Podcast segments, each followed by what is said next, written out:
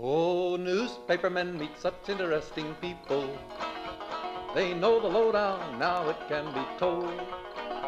I'll tell you quite reliably off the record about some charming people I have known. For I meet politicians and grafters by the score, killers plain and fancy, it's really quite a bore. Oh, newspapermen meet such interesting people. They wallow in corruption, crime, and gore. Ting-a-ling-ling, city desk, full the press, full the press. Extra, extra, read all about it. It's a mess, meets the test. Oh, newspapermen meet such interesting people. It's wonderful to represent the press. Now you remember Mrs. Sadie Smuggery. She wanted money to buy a new fur coat. To get insurance, she employed. The Media Project gives you a half hour of commentary and analysis on what's going on in the news media with some veteran observers and participants in that field. And we welcome you. I'm Rex Smith from the Upstate American, formerly editor of the Times Union, here with investigative journalist Rosemary Armao, the former publisher of the Daily Freeman and affiliated publications in Kingston, New York, Ira Fusfeld, and Alan Chartock, the CEO of Northeast Public Radio, political scientist, commentator, etc. And a lot more, but don't Yeah, we don't. yourself. I know we don't want to dwell too much, do we? Now, now being a humble fellow, you know, I read something interesting in the preparation material that our producer Dave Agostina put together. You're the one. I, I was going to say that. there was an interesting term, one word that stuck out at me, and I was looking at a guide to covering homelessness published by an advocacy group. They were talking about whether you should pay a homeless person for talking to a journalist because mm-hmm. you know these people need money and they ask, "Give us some money," and the word that came up was extractive. Given the extractive nature of journalism, extractive being a term that's usually used to apply to oil. Mining. Yeah, mining, right, and oil. So journalism is extractive, and that is, in a sense, there are sort of victims of it.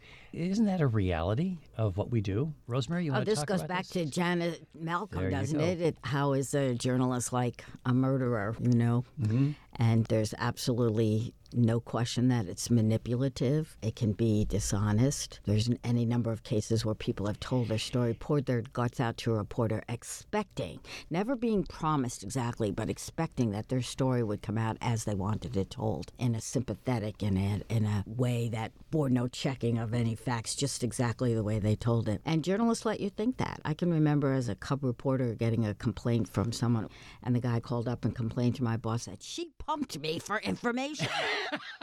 Imagine And, that. Yes, I asked for a raise when they were telling me about that complaint. So, yeah, I, I think that that is absolutely true. And there are groups that get extracted upon more than others. I think homeless are some of them, the mentally ill, prostitutes. Yeah, definitely. But your responsibility is to your readers. Yep. Right? So, what do you do? Alan, do you hold journalists ethically responsible for preying on, P R E Y, people whom they're interviewing? I think we all have the- responsibility of being fair. And that's not an easy thing to do. When you're a journalist, you want to get information. And I have seen so many great journalists, Rosemary's a great journalist, you know, deal with people in such a way as to get their job done, extract information. And often that is seen as unethical. I mean, to my right, sitting here around this table right now, is Ira Fusfeld, who, of course, was the editor of the Kingston uh, newspaper and a lot more.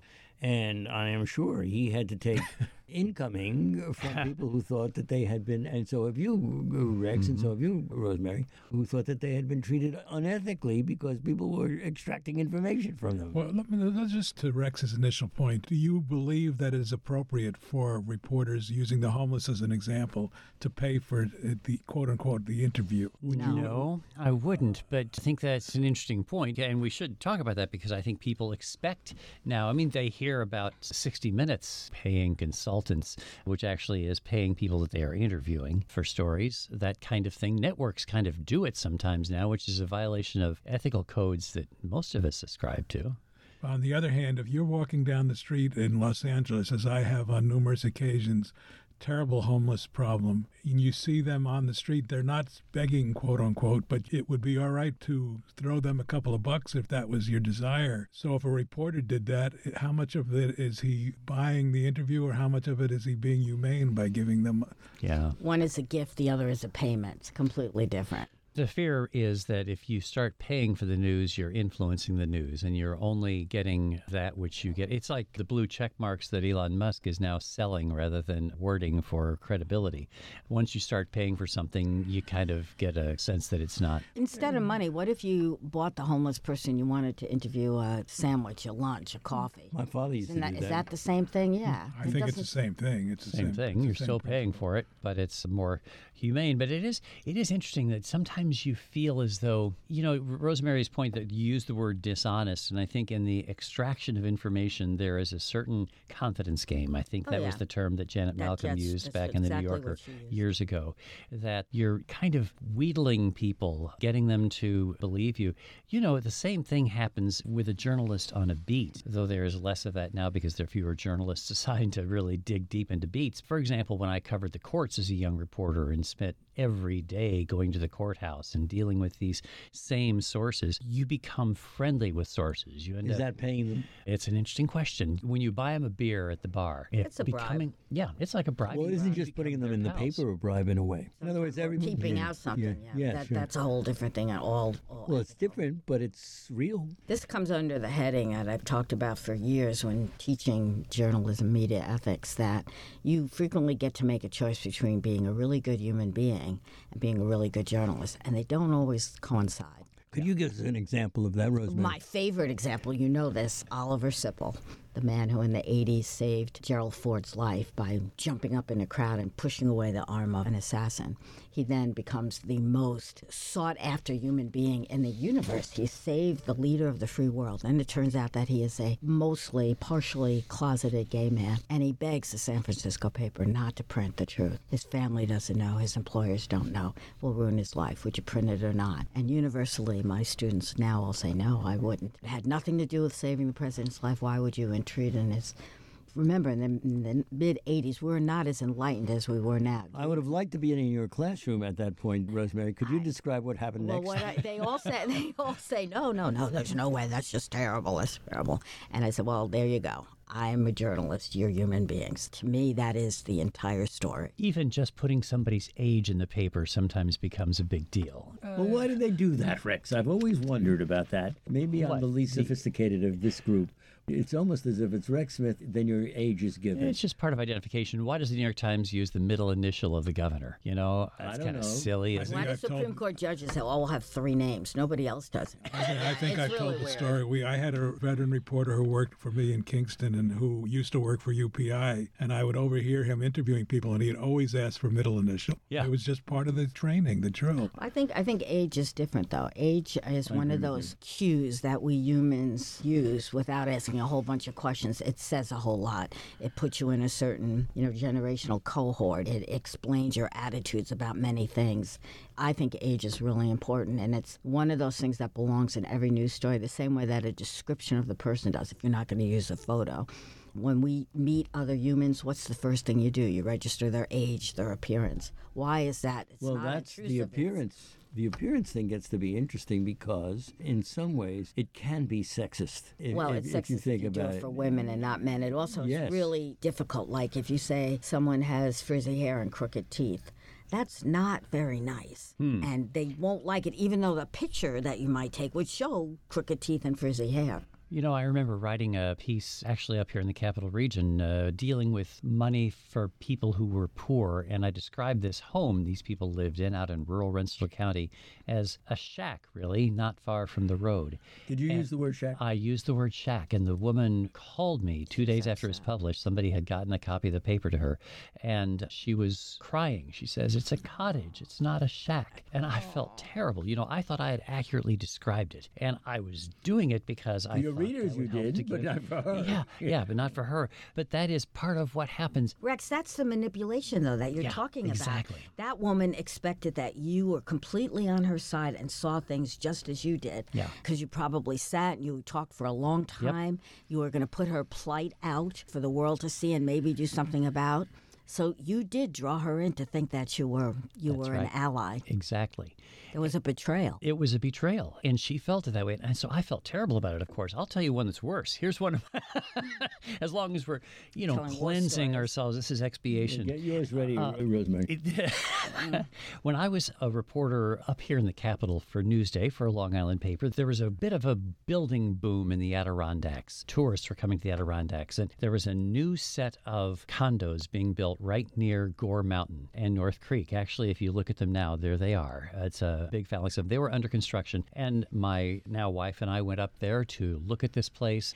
And I did tell the person who was showing me this new place under construction. I work for this place down on Long Island called Newsday. It didn't register that I was a reporter. And when she said to me, I said, Gosh, this is really something building in the woods here. And she said, Yeah, sometimes I look at this and I think, Oh, it's terrible. This used to look so beautiful.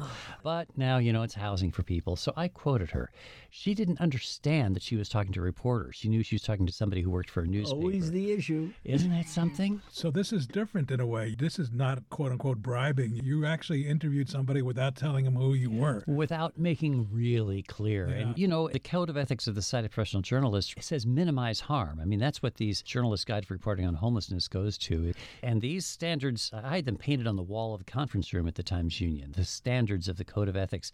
Minimize harm is one of the things that journalists are asked to do. That is consistent with your truth telling responsibility. You try to minimize harm. It doesn't mean that you don't harm people because we know our reporting sometimes will. But your first responsibility is telling the truth in that case, the truth of the impact on the environment of that construction could have been told by the reporter without sort of double crossing the person that I was Well, now, interviewing. what would happen, or does it not even happen except in the movies, if your editor had assigned you to, quote, be an undercover reporter? I've, there- I've done that in Ohio. I worked as a volunteer in one of those old warehouses, the likes of which we no longer have, where there were just hundreds of mentally retarded people, developmentally disabled, we say now.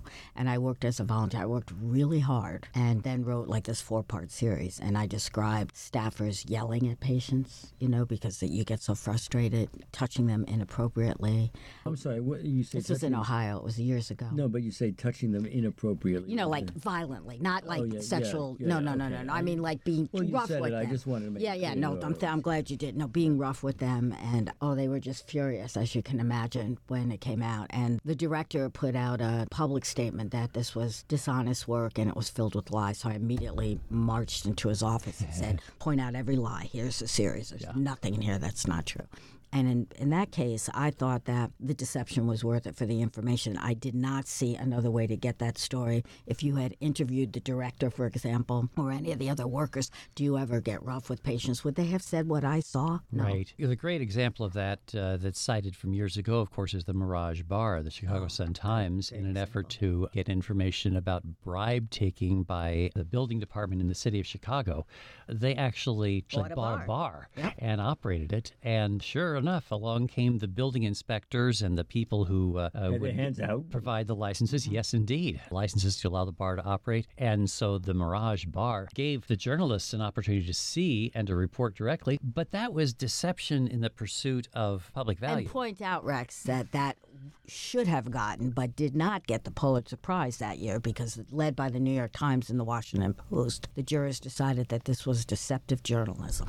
Huh. Isn't that interesting? And what would you have done if you had been on that Great Pulitzer question, jury? Rex. Yeah. Let's let the lady answer. I, I think it's one of the great works of investigative reporting. I use it in my class. I would have probably been outvoted, but I would definitely have argued that it should have won. What about and Nellie Bly? I mean, we go back to uh, wasn't it Nellie Bly who got herself into a mental facility? With no real guarantee that she could get out. That's what always amazes me. Right. So I actually, when I was a young reporter on Long Island, there was one of my colleagues who had done something like that at the Pilgrim State Psychiatric Center on Long Island. This massive, unbelievable number of buildings. Right. It was uh, for a while the of what we largest psych center want. in the world. Yeah.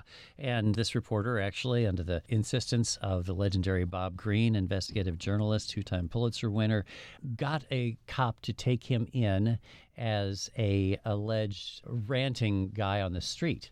Note that the reporter was black. And so the, the perception of the people in intake was that, well, here's a crazy guy who's inside here. The difficulty was people were afraid that Bill wasn't going to be able to get, out, out. and he mm-hmm. ended up finding his way to a payphone. In those days, there were no cell phones, and saying, "You've got to get me out of here." He got really frightened after being in there for two days. Didn't quite get the story that Nellie Bly did, which uncovered so much. But you know, the question is how often do you have to somewhat just ingratiate yourself to people? But that effort to ingratiate is one of the reasons why there's this tension between public officials, for example, and journalists, because everybody assumes now that journalists are out to get you because for years they weren't. As Rosemary points out, the establishment journalists of another era were protective of their sources. I think of Jack Kennedy. Wow, Yeah, exactly. Classic case.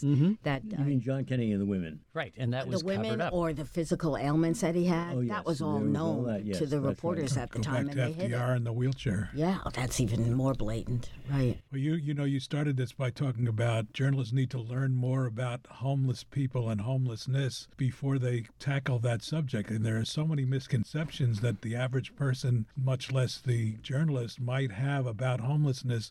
There is a temptation to use the oh they're just a bunch of bums, and you find out that many of them are not only not bums, but they were in very prestigious positions in cases who before they fell onto hard times, or in fact are still working but can't afford to live anywhere other than on the street, even with a job. And I think those kinds of misconceptions are important for journalists to report. But to your other point is how are you going about learning about it? Can I hijack this for a minute because the case has totally bothered me this week of a Wall Street Journal reporter, a oh. black man. That's what Right. your, your mention of that brought it to my mind. Yep. This is where a reporter is trying to get information about a bank. There are allegations against him, Chase Bank.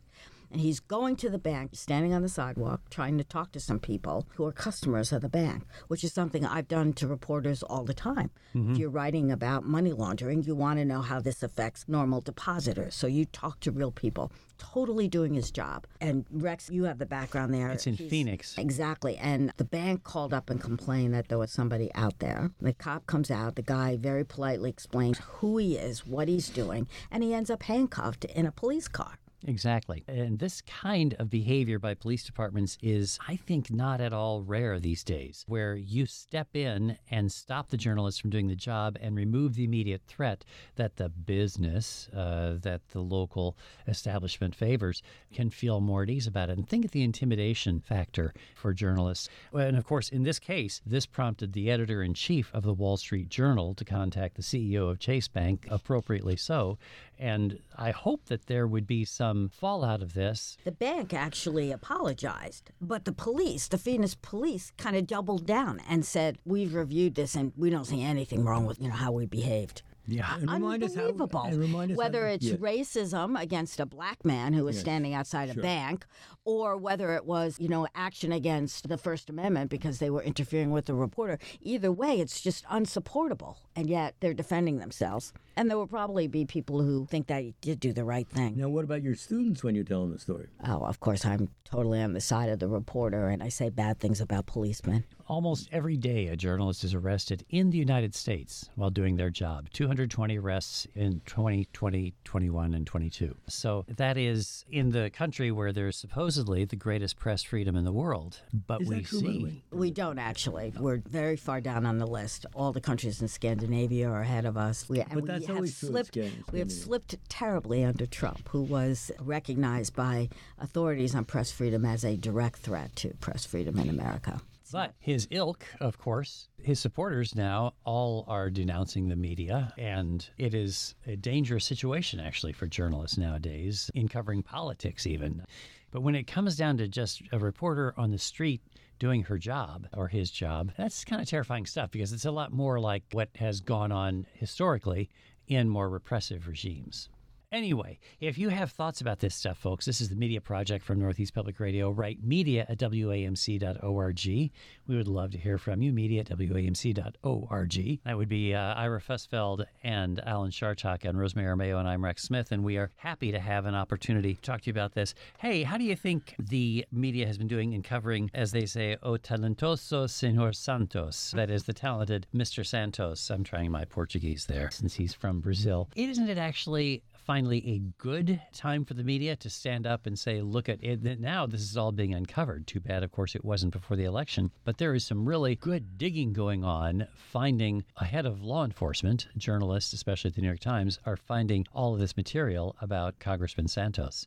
And the question is, is it, ju- is it now just giving an opportunity for everybody in politics to sort of beat up on him and avoid responsibility? I heard an NPR interview that sort of gave, I thought, a green light to the Nassau County executive, a Republican uh, named Bruce Blakeman, who clearly had a hand in getting George Santos into Congress and now is happy to denounce him.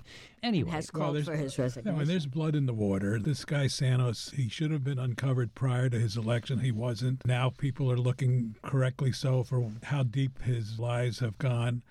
Beyond that, he, at least in my view, is an unsympathetic character. He just he looks funny. He, Yeah, you can't look funny, Ira. You, I, I understand that. Well, yeah, okay, I bet I look funny too. But uh, I didn't say that. You know, it's funny though the the way that the media works is for good and bad. There's a local case. A wedding album was found in the lost and found at the Albany County Airport, and there's no name in it. It's a wedding album, you know, the sort of thing that people save and pass on to their kids.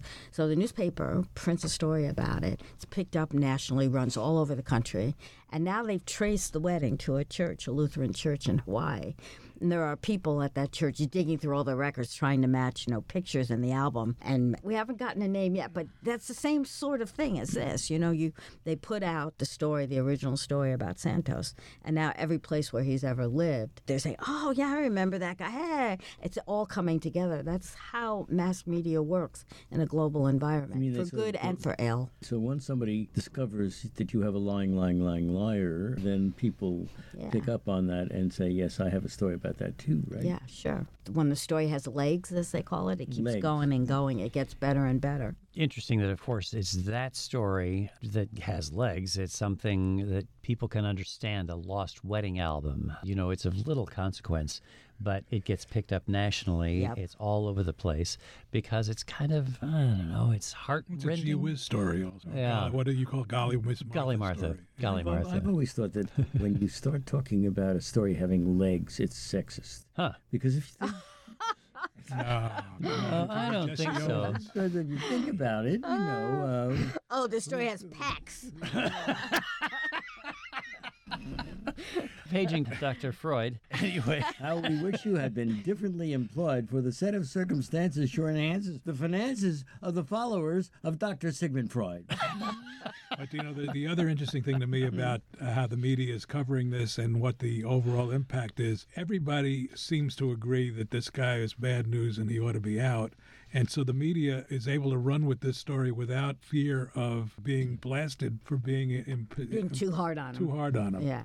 I, I mm-hmm. think it contrasts with what the media is dealing with now, which is Joe Biden. Is he as bad as Donald Trump? Because he's got secret documents too. Right. Although I've seen an awful lot of legitimate media, let's say, as opposed to Fox News, being careful to articulate the differences. But it is going to get blurred over pretty quickly, and you don't see it at all in the right wing media where the two are being equated and there's going to be an investigation. Sadly, And- Biden opened the door, and whether whether it was him or, or somebody who didn't serve him well. So, to the extent that he deserves criticism, although it's not equal to what Trump allegedly did, he nevertheless has opened the door for it. I love what you, you just said. Either him or somebody who did not serve him well. Yeah. uh, Bringing up this whole business of how much responsibility staff has for getting a principal into trouble. My concern is that in doing responsible journalism, saying this is what Trump did, this is what Biden did, they're not the same. Although they're getting closer and closer. We got stuff at a second location. I don't know. But every time when we do that, over a month. Yeah, it didn't say anything until after the midterms. I don't know. It's pretty dicey. But in doing that, we are feeding the perception on the right that we're protecting the Democratic president. I suppose that you're feeding the perception, but there is, in fact, a difference between a staff and the principal, that would be Donald Trump, intentionally withholding documents, defying efforts by the National Archives and Records Administration. I mean, I, that is very different from um, turning over documents that you find, even if you didn't put out a press release announcing that you found the documents because see, now see, you say that, Yeah. And I read that and I know where you're coming from, but I don't agree. I think I think it's getting way close. Yes, he Trump lied. He signed a document, or his lawyers did, saying we've given you everything, and he knowingly that was untrue. But we don't know the whole extent of the Biden story yet. and every day it's getting closer and closer. And it does look like the media is defending Biden every time we say, oh, this is way different than Trump. Yeah, and sometimes the media has to do something that's going to be unpopular like Correct. that. If your interest is truth telling as opposed to popularity building. And I will say that Trump recognizes this dilemma. His gotcha on that first day, he tweets out or whatever he calls it now because he doesn't use Twitter, but he tweets Truths. out when are yeah when are the, when are they going to go raid his many houses, getting a double dig in because they raided me and they didn't raid you, and he's got a lot of houses. He's rich. How do you get the money? It was a brilliant takedown. I, as much as I hate the guy, that was brilliant, and Biden asked for it. I'm sorry. He absolutely did. And if Biden or any other living ex president has not spoken to his people to say, did we have anything somewhere? We- We've got to be ahead of this. And he was not ahead of it. Finally, to make Alan feel better, we're going to talk about somebody older than. I'm so glad you're going to make me feel better. Are we going to talk about ageism? Oh boy. Bernard Kalb, age 100, has died. Bernard Kalb, longtime correspondent He died for too young. CBS, NBC, author of two books, but remembered here because as spokesman for the State Department during a part of the Ronald Reagan administration, he stood up. Actually, he quit because there was a disinformation campaign. The White House actually lied to the Washington Post to confirm off the record to confirm off the record that there was an uh, action underway against Gaddafi. And Bernard Kalb, when he found out that there had been a disinformation campaign orchestrated by the White House, he quit. So let's hear it for him. Let's give him a cheer. Oh, Does that remind you of the governor of Arkansas when she was the presidential Oh, spokesman? yes, that governor. principled stand against being lied to and lying to the public. Oh, yes. oh yeah. Brings back memories. Oh, yeah. With that, we have to go. That's Alan Chartock, Ira Fusfeld, Rosemary Armao, and I'm Rex Smith. Thank you to our producer, David Stina, for making this possible. And thanks to you folks for joining us once again this week on The Media Project. Oh, newspapermen are such interesting people. It's wonderful to represent the. Publisher. The Media Project is a production of WAMC Northeast Public Radio. Alan Chartock is CEO of WAMC, Professor Emeritus at the State University of New York, commentator, columnist, and author. Rex Smith is the former editor of the Times Union and Substack columnist, Ira Fusfeld is the publisher emeritus of the Daily Freeman. and Rosemary Armao is an investigative journalist and adjunct professor at RPI. Listen to the Media Project online anytime at WAMC.org or schedule a podcast wherever you get your podcasts. Or just download the WAMC app for your iPhone or Android at the Play Store today. Thanks for listening. Oh, publishers are such interesting people. Let's give three cheers for freedom of the press.